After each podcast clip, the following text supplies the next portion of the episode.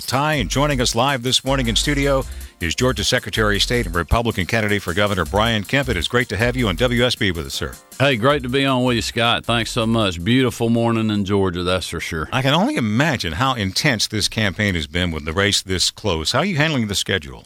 Uh, very, very busy right now. Uh, we have just been going daylight to dark, literally seven days a week, but that's good. I mean, things are going great. We continue to lead slightly in the polls and working hard to get our folks to turn out. You know, very pleased with early voting last week. We're continuing to work people this week. Got a couple of days here in Atlanta, and then we're going to hit the road on a mini bus tour end of the week, the end of the weekend, and just keep looking to Georgia voters right now and asking them for their support and getting them to turn out for us. Your opponent, Stacey Abrams, plans to early vote today, we understand, in South DeKalb. Are you going to early vote or wait till November 6th? Well, I would I would certainly consider voting at any point. Problem is, I haven't been able to get home to Athens during early voting hours because we've been working so hard on the trail. So we'll figure that out when we move along. I know it won't be this week because we're going to be gone on the road every single day. Well, thank you for taking time to sit in with us. We got lots to talk about this half hour, so we'll dig in in just a minute, okay?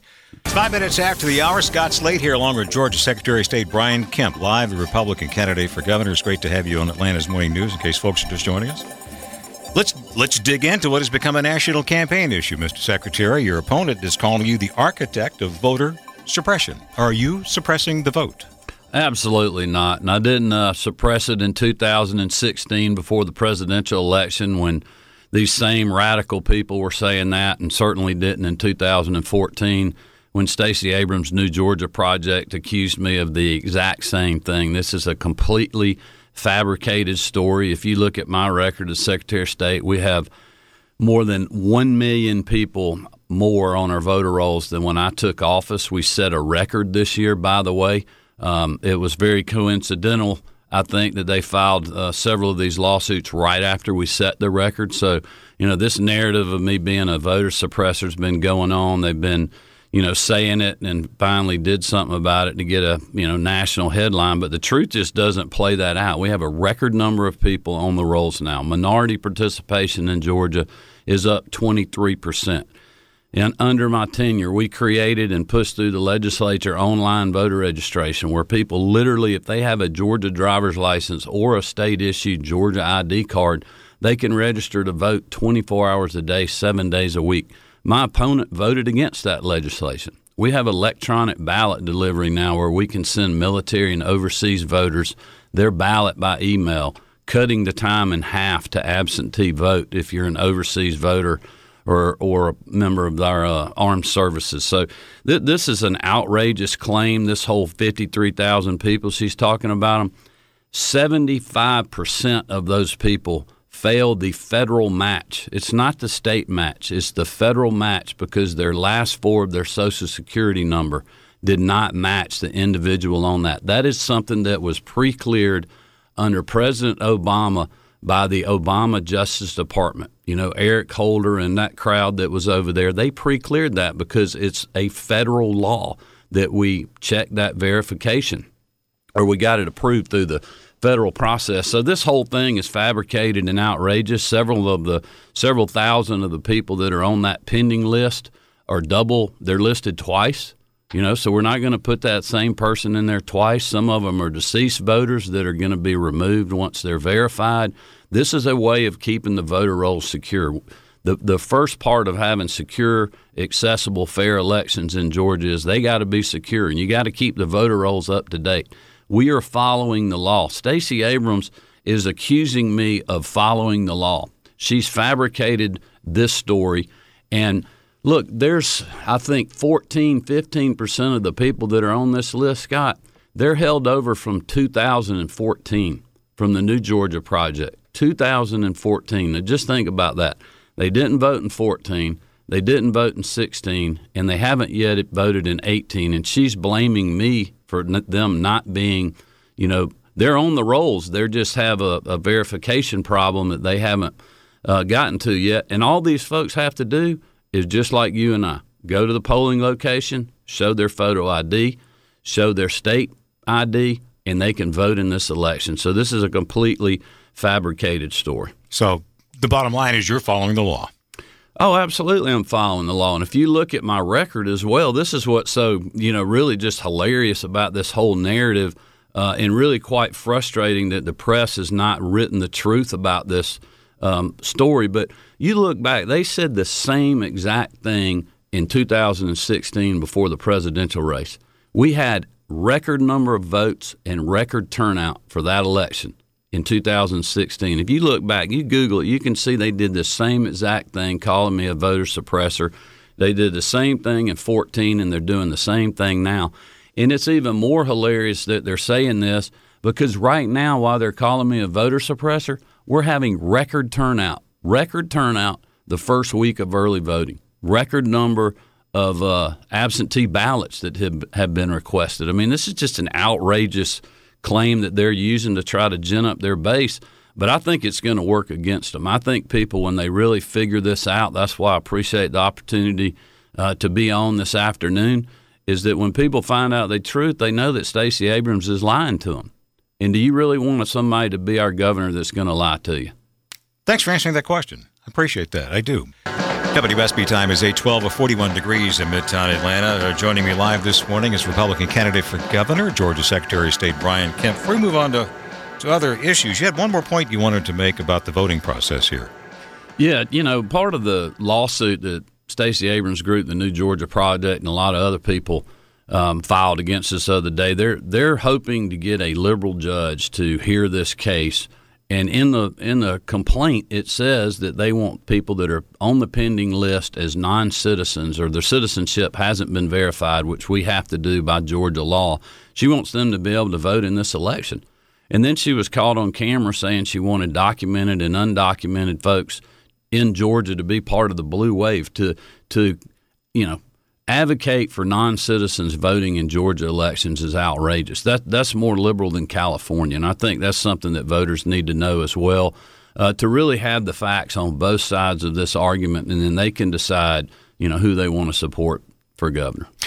Let's move on to transportation. An awful lot of folks sitting in Atlanta traffic right now who would love to hear your ideas on how to make it flow a little smoother. What are you thinking? Well, look, as a father of three teenage daughters, I have fought traffic, you know, trying to get to the metro area from where we live in Athens to get to one of our daughters' ball games.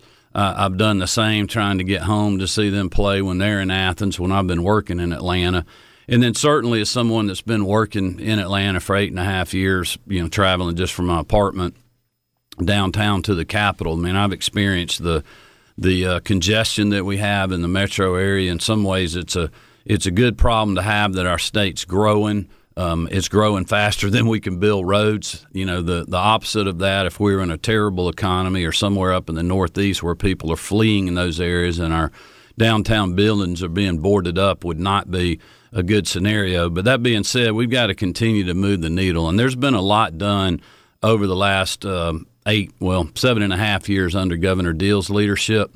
Um, many projects underway, you know, fully supportive of things like rapid bus transit up 400, a lot of the interchange projects we have going on right now, a lot of the additional lanes that's being built, the reversible lanes, things of that nature starting to move the needle.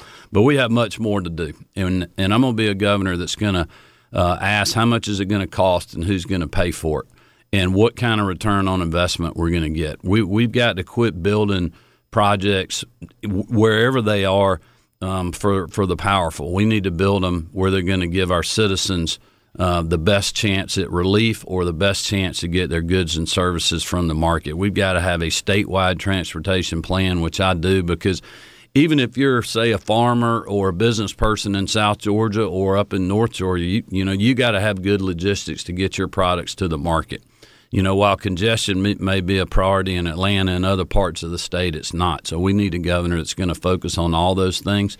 I think we can get the best of both worlds when you think of things like inland ports trying to get some of our container traffic off of the roads onto our rail systems to alleviate trucks com- coming through downtown Atlanta. You know, looking at other projects that give us uh, bypasses around the metro areas for trucks, either on the west side of the state or on the east side of the state that will have those trucks that don't need to unload in the in the metro area to divert Atlanta. There's a lot of that going on now. I'm very supportive of that. But we've also got to have a governor when it comes to transportation that keeps making sure that we'll, we're well rounded and looking to the future, um, especially on things like innovation with self driving cars, dedicated lanes for that, autonomous you know vehicle type things, and and um, that's going to be a governor, the kind of governor that I will be, and absolutely will continue to support the great growth uh, that we're having at our port in Savannah and, and the port in Brunswick. That is a key economic driver for every county in this state, even way up in northeast or northwest Georgia. So I'll be a governor that does that, and as well as uh, you know making sure we have a vibrant metro economy in the future. Let's talk education for just a moment. A lot of folks say that's the most important thing to them in this in this governor's race, and you had a plan to get a substantial pay raise to Georgia teachers. Have you vetted that and, and how to pay for it? Oh, absolutely. I mean, we got a great plan for education. It's a lot more than that. It's investing in public education, giving teachers a five thousand dollar pay raise.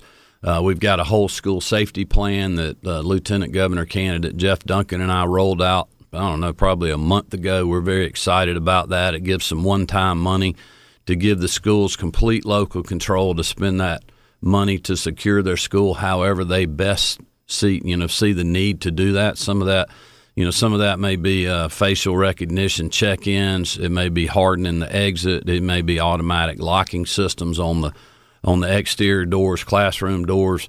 You know, camera system, video systems, audio systems, whatever they think works best for their school. They know that'll be for every uh, public school in Georgia.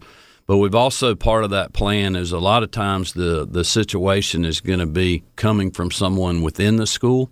So you've got to look at how you solve the problem from inside out, not locking the outside to allow people in. And that's why I've, part of that plan is to put a high school counselor in every high school in our state to deal with behavioral health problems, whether that's you know, suicide, substance abuse issues at home. That is something that the teachers and administrators told us that they would like to see. They're they're having to bear the brunt of that load right now, so we're very excited about that.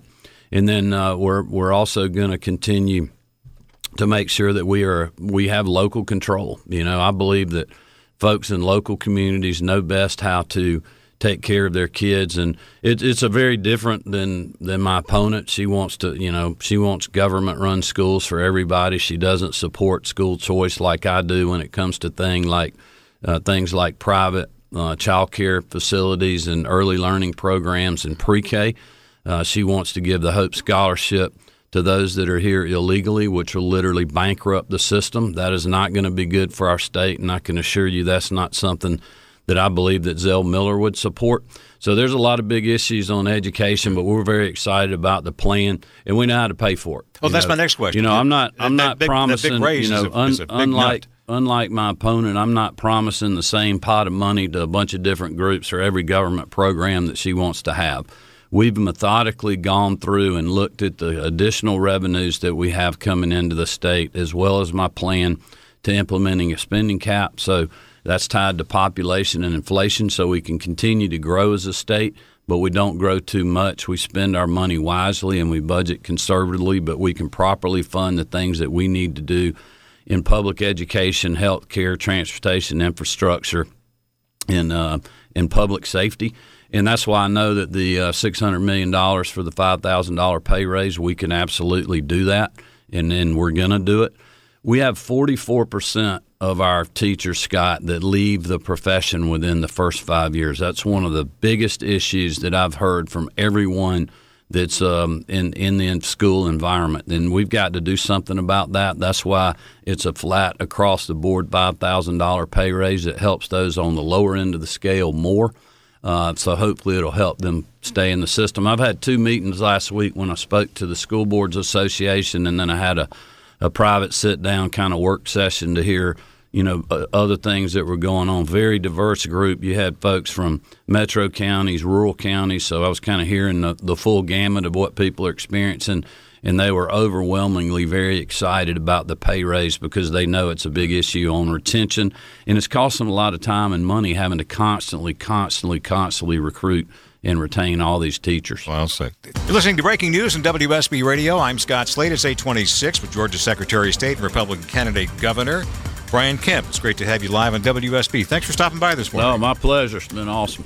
clear up your stand on religious liberty. What what are you willing to sign in religious liberty legislation if it makes it to your desk? Well, RFRA's not a get out of jail free card that allows people of faith to ignore laws they don't like. It's really a carefully crafted balancing test applied by the courts to allow reasonable accommodations for people of faith. And that's why I support uh, having a state statute that simply references what's in federal law, word for word. It's the same thing that Bill Clinton signed, and Al Gore stood there with him as vice president.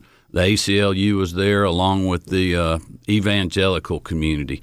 That will set the, the playing field level for, for protecting people of faith. It does not discriminate. It's not going to hurt business. And I think the reason I've taken this position is because it's really a, a common sense position it's what we should do to move beyond the debate and the poli- you know the politic and quite all, uh, honestly that, that my opponent and many others have tried to gin up that this is a you know big push you know this a discrimination piece and that's just simply not true. I'm not going to be a governor that stands for discrimination. I haven't as Secretary of State.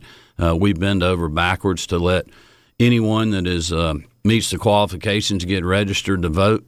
Same thing with filing corporate documents, and we got a great record of doing that, a great track record of working with uh, people all across this great state to fulfill the goals that I want to fulfill, making Georgia number one for small business, reforming state government so we can continue to lower taxes, you know, making sure that no matter where you live, you got the same opportunities as anyone else, like access to high speed internet and making sure we hadn't talked about this this morning, but making sure that we keep our people safe in the state. You know, I've got plans to go after illegal drug cartels and street gangs.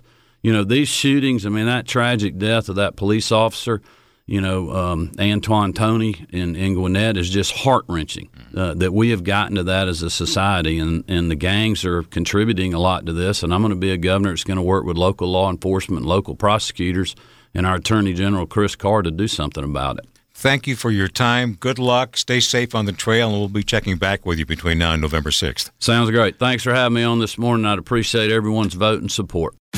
Tax day is coming. Oh, no. But if you sign up for Robinhood Gold's IRA with a 3% match, you can get up to $195 for the 2023 tax year. Oh, yeah. Sign up at Robinhood.com slash boost by tax day to get the biggest contribution match on the market. Subscription fees apply. Investing involves risk. 3% match requires gold for one year from first match. Must keep IRA for five years. Robinhood Financial LLC member SIPC.